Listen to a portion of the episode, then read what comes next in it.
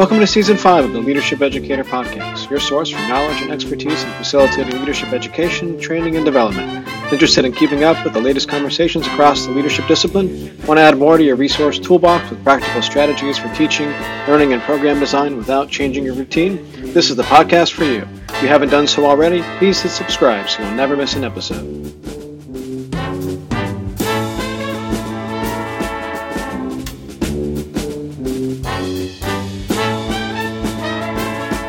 Hello and welcome to the Leadership Educator Podcast. I'm Dan Jenkins, Chair and Associate Professor of Leadership and Organizational Studies at the University of Southern Maine. And I am Lauren Bullock, Assistant Professor of Instruction at Temple University. And we're both thrilled today about our podcast episode. So, this season, if you haven't listened to any episodes yet, uh, we're looking at leadership from a global perspective. We've talked a lot about leadership both in the US and outside, but this time around, we're intentionally featuring leadership educators from Europe, Africa, Australia, and Asia. We are joined today by Dr. Azadeh Davari, an executive leadership coach. Welcome to the show, Azadeh. Thank you so much. I'm thrilled to be here and to be joining my ILA family once again. I'm so excited that you agreed to do this, Azadeh. I uh, was just so pleased to get to know you over the last two years as as part of the Leadership Education Academy as, as one of our facilitators. And and I remember when your when your application came through, which now seems like gosh, with COVID, everything seems like it's stretched. like just I guess it was just over two years ago when we were looking for facilitators for what would have been the 2020 version of of LEA, and I thought, what what an interesting combination of experiences and and and your and your background, and from uh, from Iran originally, which we definitely want a little bit more about, and and then your work with the Center for Creative Leadership. And I was just coming off of a sabbatical working with the CCL, and we had two facilitators uh, previously that were part of our LEA team, uh, Todd Deal and uh, Preston Yarborough that we're working with with CCL with in our higher education initiatives area, and just you know it was a great opportunity not only to keep the keep the CCL blood going through uh, LEA because we always learn so much from the things that that organization um, is doing and that what the uh, what the trainers and the coaches and and some of the, the adjunct faculty and affiliated faculty uh, bring to to the mix because they're y'all are always challenging us in, in higher education.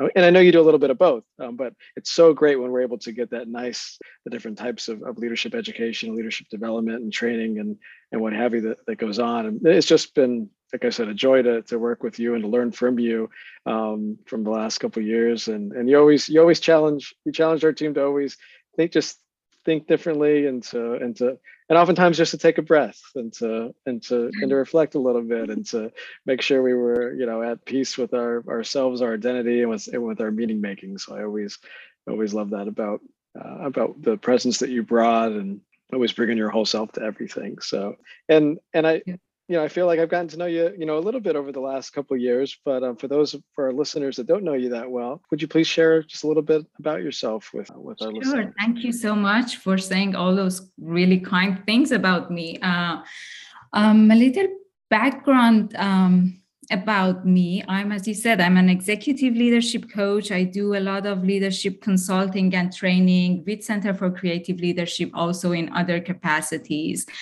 um, I in my work I get to consult with um, very small to very large organizations, all the way from a local nonprofit here in San Diego, where I'm based, all the way to UN agencies. And um, and the one thing I do, I, I wear many hats um, in my in my work and in my life. But the one thing that stays um, clear is that I want to always be committed to what I call my calling or what is very much connected to my heart and to my soul, and that's social justice. So I think that's the core of no matter what I do, what I bring to the room, and what I'm hoping to at least bring to the room um, in whatever capacity that, that I can. No one is perfect, but every day I think I'm just trying. And just to give you a little more background, I do believe that leadership starts from within and i um, always call out the leadership from inside out and to give you a little perspective of um, who i am i am azadeh i uh, my name is a persian name meaning somebody who is free like a free spirit and i think i started embody that meaning and that name by starting traveling around the world and finding out that traveling and discovering different cultures and different people um, was such a humbling experience because the more um, I explored, I figured the less I know. Um, and my leadership um, journey started years and years ago when I started as a very young graduate in food science and technology engineering back in Iran. Um, soon after I, I joined the workforce, I realized that many graduates, young graduates, are women but not enough women are in the positions of power. Not enough women are in the rooms that um, they can make decisions. Um, I was hoping that I could do something about that. I was um, relatively very young and somehow naive, but I started finding different leadership programs and I started visiting with our nutrition leadership programs. I started with um, Southeast Asian program, which was based in Jakarta, Indonesia. And the following year, I visited European nutrition leadership program in Luxembourg. And many soon after that, I um, initiated Iranian food and nutrition leadership program in Iran with the hope and dream that I can empower more women like myself. After a couple of years, that program ended up with more than 400 alumni. I made great partnerships at universities, at the National Research Institute, with many people in the field, men and women who got on board to create something like that. It was like a movement, and I'm still, it's hard to believe, but I'm still in touch with many of the graduates from that program. And back then, I thought I'm empowering them to add something to um, their personal and professional life, not knowing that what I got out of that experience was being empowered myself and understanding the reason behind why I'm thinking of this whole women empowerment is because I really want to empower myself.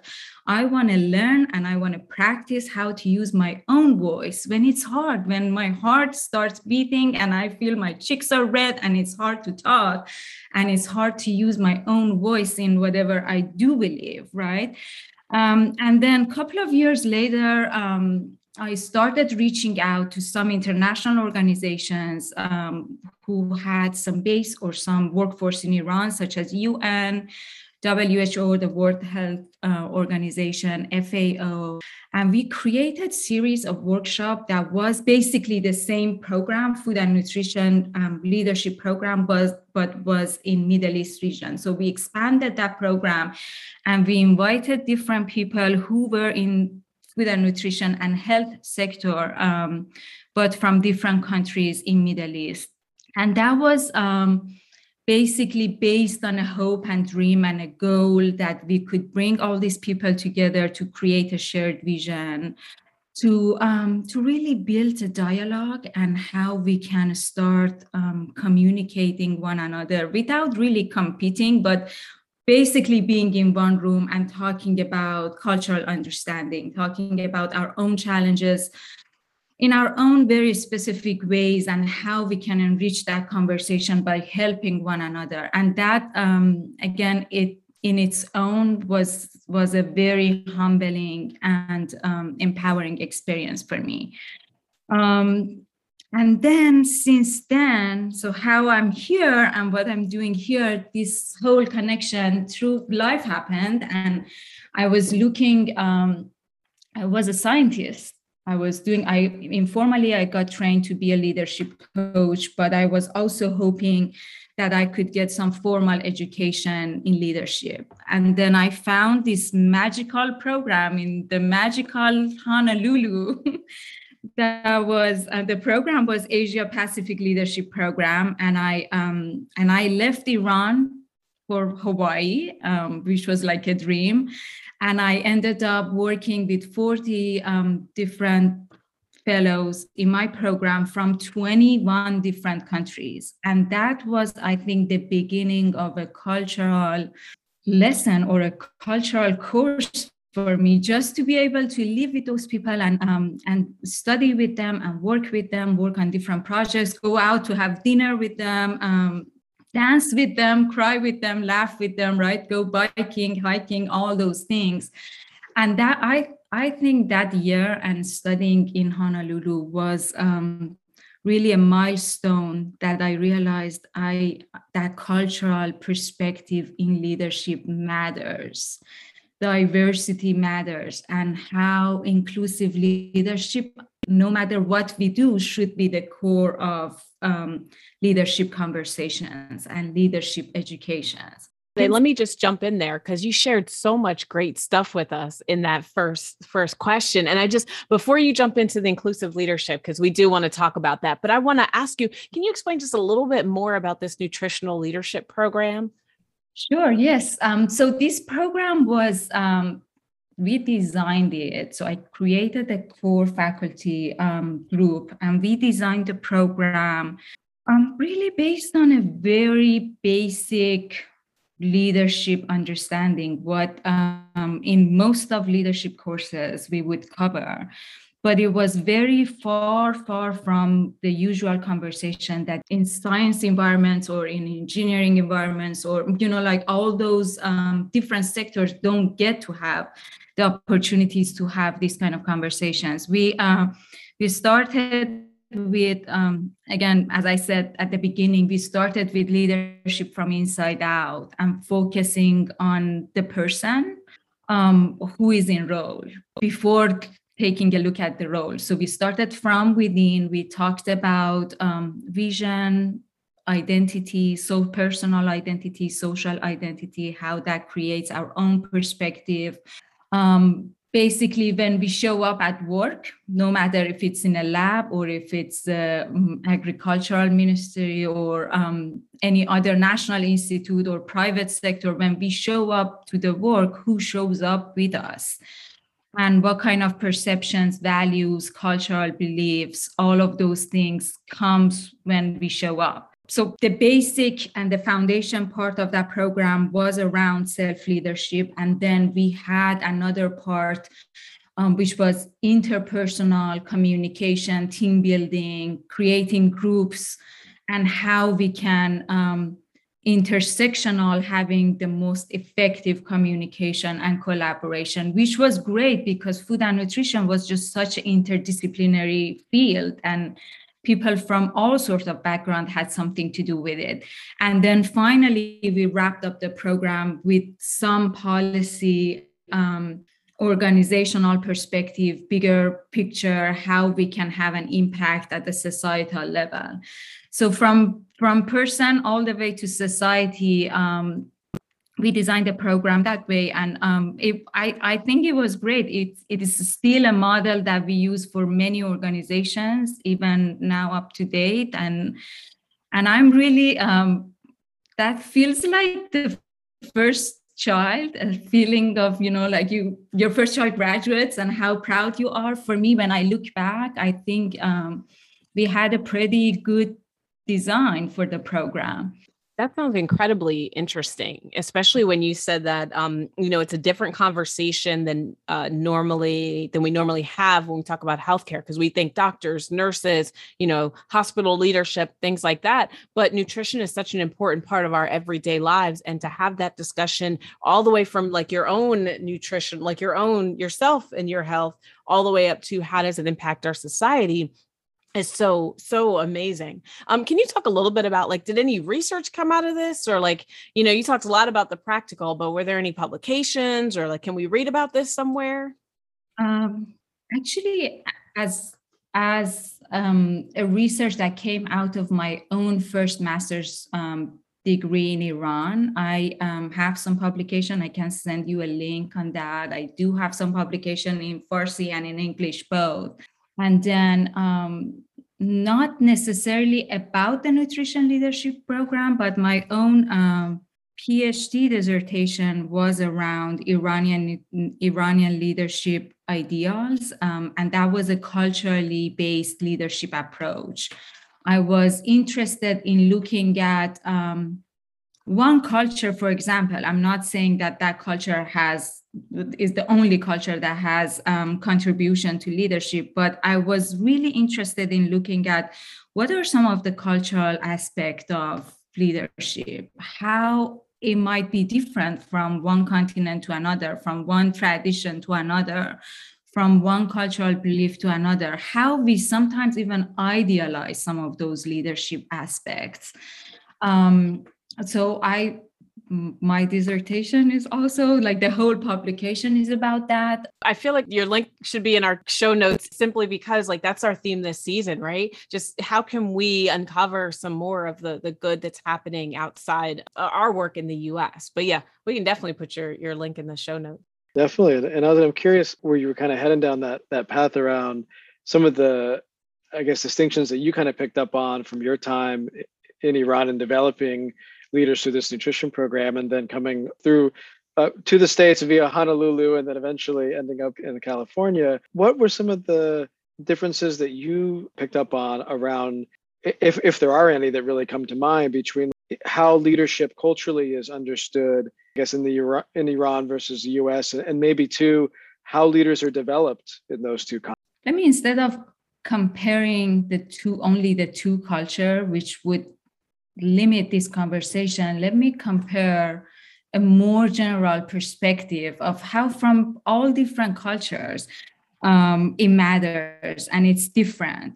Uh, most of the books and articles and things that we used to read, at least, are basically very um, much based on Western understanding of of leadership and of culture and in many different parts of the world you know this whole concept of um, individualism doesn't exist as much or um, there is a different um, there is a different understanding and um, and value system for some traditions for generations i would say for even as simple as how you talk to elder people right? It's uh, japanese are doing different than chinese and chinese are probably doing different than iranians and um, Dutch and American and Canadian. So uh, there are all these different layers because, and I can't possibly even represent somebody who is just from Iran because I consider myself such a global citizen. From a young age, I started traveling, and it's like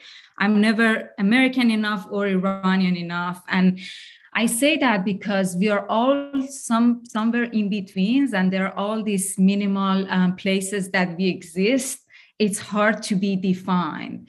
And I think the one thing that I've learned is to respect and to understand that minimal spaces that we all exist.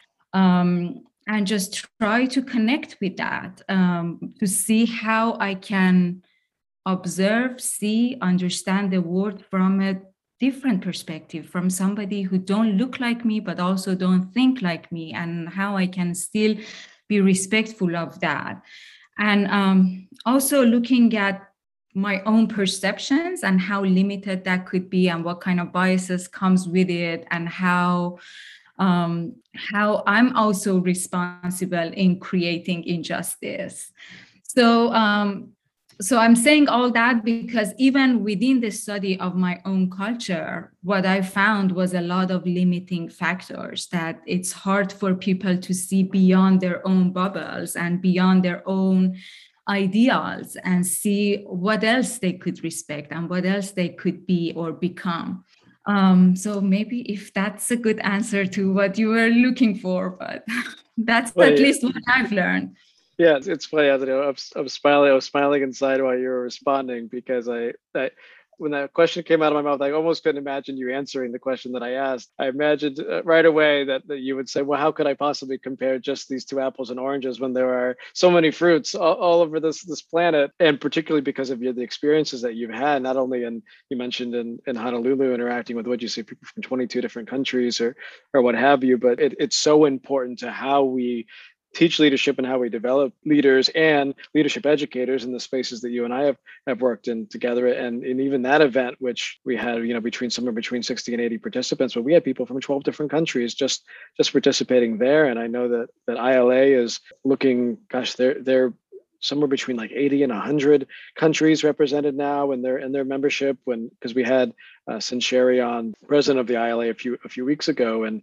it's just amazing to see how globalized leadership has become not that there hasn't always been leaders across the globe but we're talking about it with each other and and having conversations like this. And i think that's that's so that's so special. And i'm curious so you you had talked about inclusive leadership. And so i i really i see you just like eh, living that. And and when you think of leadership on a global stage or at a global perspective it's so big it's so massive but we still have to be inclusive. And thinking about well yes you're going to approach it this way or you mentioned that you know in japan the there might be cultural aspects or or things that have to do with language or i think about like the globe studies and and communication patterns that we have but we're all in this together. What are some things about that that you feel might be important to share? I think what's really important is um it's very complex you're right it's just all these different levels of complexities around who we are and how we show up in the world and what kind of power and privilege we have if um, what what kind of social groups we belong to how we interact all of those things. But at the end of the day it's also very simple because we're all human being and we all share the spirit of human being the um, the mind the body the heart everything that that comes with it. And and you mentioned showing as a whole self. And i think how um, if we if we can show up as our whole selves we can be very um, more connected that we can even imagine.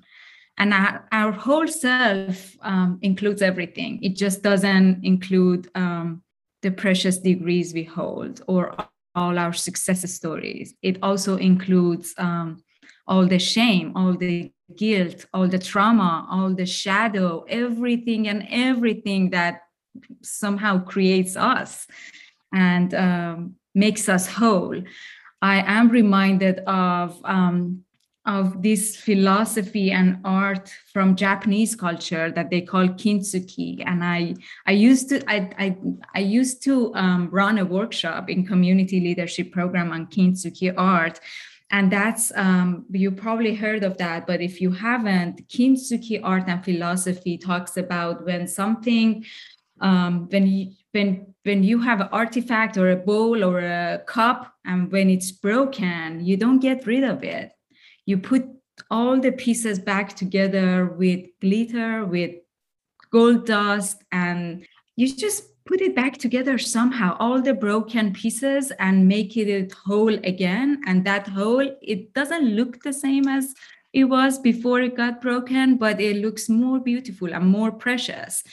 So in my work, in my personal and my um, my external work with other people, what I believe is that we can really hold on to our own broken pieces, our shadow work, whatever it takes for us as leadership educators to go through authentic work of a leader so we can show up for each other for other people as a whole and hold a space that is psychologically safe that is respectful of other opinion other identities that we may or may not even know or realize um, the preciousness of it. Um, so, yeah, I'm just trying to hold my own broken pieces and show up with a big smile if I can you know what a what a wonderful activity and explanation of you know kind of how you have these conversations around inclusive leadership.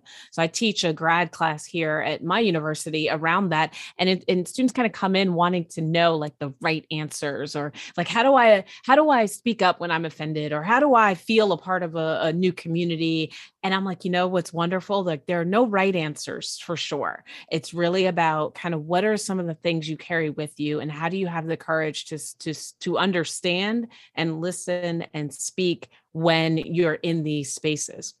And they're kind of mad at me because they feel like the description tell you know i'm supposed to tell them that these three things lead you to that. And and and i i let them know that it's just this beautiful exploration that you'll be able to carry with you through life and i feel like how can i get that broken bowl activity into my class? Because i feel like it, there's such power in having that that takeaway. Um, do you now a lot of our listeners are instructors and, and run leadership programs.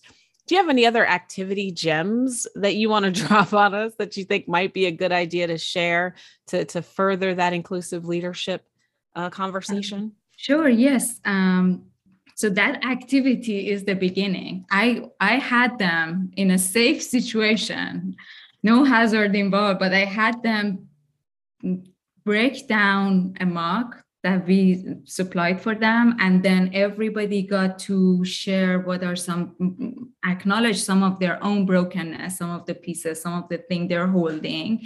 And then as they um, really in in in a very artistic creative way of put pieces back together they had to share some of their reflections and how does it feel and how the final product even look like. Some, somebody couldn't even um, put the um, bottom of a cup back and say, oh my God, my cup still has a hole, but that's okay. So sometimes we go through experiences that our cups has a hole and we still um, navigate through life.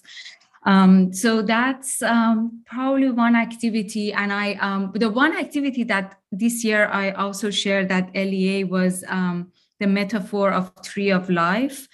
And um, I really enjoy that activity because um, because of the visual power and creative power that has. Um, and um, I would ask everybody: imagine your life um, as a tree. And I like I really enjoy the metaphor of a tree because it's um, it's life. It's just it goes through seasons and it prepares itself for the next one right? We all we don't always have to bloom. We can sometimes um, hold our own sorrows or grief or um, go through seasons like any other part of the nature. But i ask everybody to think about the roots and begin with the roots because that's what um, grounds you and what makes you grounded um, makes the foundation of you. If um, your roots are things that you value the most, or things that you belong to, or your family, or part of your education, or anything that really make you grounded as a human being, that goes in the roots. Um, and then the trunk of the tree is the identity you choose to show up with. We all, again, it's talking about intersections of our own identities. What, what is the identity that I bring? I bring being a woman of color. I bring um, being an educator. I bring being an immigrant, right? I bring um, being a first child of um, two parents who are retired teachers. I bring all those things with me no matter what I do. Um, so I can realize what are some of the things that I absolutely care for. And then um, I would ask everybody, invite everybody to think about their fruits and the flowers on their trees as anything that they want to to accomplish as if after 100 years this was their last week in this lifetime.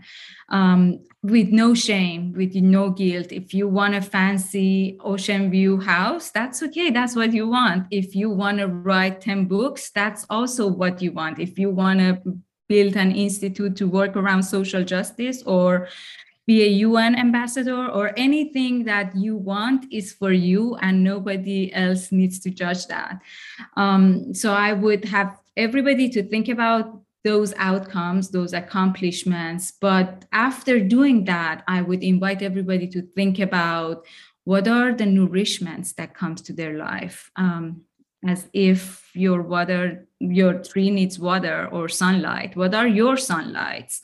Anything extra that along the way helps you out. And then on the other side, also acknowledge the shadow. What are the threats? Um, was there a thunderstorm in your town and then your tree needed to repair itself? It was, it's not even for trees, it's not easy um, to grow, but they have to overcome and they have to be. Um, so that's that's one and i i enjoy it and i renew my own tree every couple of years just to see you know like what is it that i'm doing and the power of intention and the power of recentering myself and and getting connected um, back to my core because i think that's also one thing that i learned from Otto Scharmer in in his theory U um, that how um, you can connect to the source of being you and um, and how who you are and what you do is somehow connected and needs to be interconnected. Um, that's just such a beautiful metaphor as a you that he uses and works with many different cultures and understanding and diverse perspective. So um, that's another that was a surprise. I didn't know you were going to ask me that question We're full of surprises. Well, you gave such a great activity response and you answered like a pro. You're like, yeah, I got this other activity. And we're all mesmerized. And I'm like, all right, I'm gonna draw my tree after we get off this this episode. Totally do. It's good. It's worth it. I promise you. yeah, no, I remember as a even as a you know as a facilitator, that was that was one of the activities where I was like, all right, I need a break from being a facilitator. And I remember when it was your session and we all, when you led us through that on Zoom, and it was, it's great. It's, it's just, it, it's thoughtful, it's introspective, it's extremely critically reflective, and it has so many, it has so many elements to it. And, and I love that. And I hope that our, our listeners get an opportunity to, to maybe give that a try in, in their in their classes where they see it connects with the learning outcomes of, of what they're doing. I love that. Thanks for sharing those those two activities with us, and I love how they how they go together. We asked you about all kinds of different things, and you shared so much with us. Is there anything else that we didn't ask you that you want to share with our leadership educator listeners? Not really something that you didn't ask me, but Lauren mentioned something that I really enjoyed because when you're um, you mentioned that your students ask for a one solution to this thing, and there's no simple solution. Yet you didn't make their life easier, um, and I'm just always reminded of um, practicing daily, practicing this whole concept of adaptive leadership and for many things that we face especially this pandemic right? Nobody knew this is going to look like this now now it's almost end of 2021 i can't even believe this right? So, or so many other problems with the racial injustice that is happening with the critical conversations that we are having um, right right here in this country in the united states right now and um, with a lot of things that is going on around the world with the economy with again health issues with homelessness issues in our cities all of these problems we don't have a simple solution we don't have a very well planned A to Z solution to come up. And I think what we can offer as um, leadership educators, leadership practitioners, lifetime students is only working on our own consciousness and how we can really help raise consciousness of people around us. Because um, we have to somehow figure it out together. Nobody is trying to make our life easier like lauren doesn't make the, her students life easier. It's just these um, challenges that are evolving around us and we have to adapt and we have to always together come up with solution that doesn't exist that never existed before. Um, so i think if you ask me one thing raising consciousness of our own of the people around us with full compassion that we could have that's the one thing that um, i'm learning and i'm practicing so that's it. I, I love that. I love that you shared that. That was today's lesson in class. So we we watched Amy Edmondson's. Uh, she has a TED talk um, on psychological safety, and one of the things she says in that is um, Abe Lincoln said, "You know, if I don't like him, I have to get to know him," and it made me laugh because I said, "How are y'all at that?" You know, I asked Mike. I you know I talk pretty direct to them. I'm like, are y'all are y'all good about doing that? If you don't like somebody, do you go up and be friend with them? And I think it's it's what you said, and we talked about. Well, maybe you don't like that person, but you still try to understand their perspective, and maybe you try to understand kind of why you you don't get along with that that person. Um, and understanding that then helps you let go of some of that emotion behind it, and you can say, okay, I don't like it, but I get it, and I feel like that that's this the underlying part that that I don't know that people are explaining in a way that's really meaningful. It's like be nice and be kind. And I, I love that. But I got a little temper problem. And when you tell me that I'm just not gonna, you know, it's not going to evaporate like that. That's not how it works for me. And so when we had this conversation, it was like, yeah, okay, we can not like them a little bit, but we still can recognize what they're going through. And I feel like that's like that first step Um, I feel like sometimes I know my students kind of skip to, I got to now be this person's best friend. And I'm like, no, because that's not authentic. But, you know, here's what it looks like in practice. And so what you just said totally reminded me of that conversation. I did give them that answer in class, but normally I don't give them them the right answers. So thank you for mm-hmm. sharing that as well as the other gems you dropped during our episode. Um, we appreciate you for joining us today, and we are grateful for your time and you, the work you do in leadership, and want to wish you the best of luck as you you finish out this year. Um, and we'll be excited to kind of follow what you're doing as well. Thank you so much. I'm extremely grateful for both of you for doing such an important work um, for everybody like me in this sector, and it's such a meaningful things to offer. I appreciate you so much, Azadeh.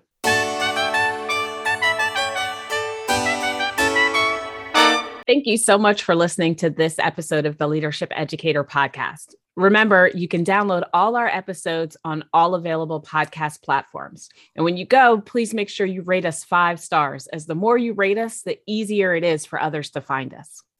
That's right, Lauren. We also invite you to interact with us on Twitter at Lead Educator Pod. That's L E A D E D U C A T O R P O D, and on LinkedIn by searching for the Leadership Educator Podcast. You can also follow us on LinkedIn by name, and on Twitter, I'm at Doctor underscore Leadership, and Lauren is at M R S L A U R J B. That's Miss Laura J B.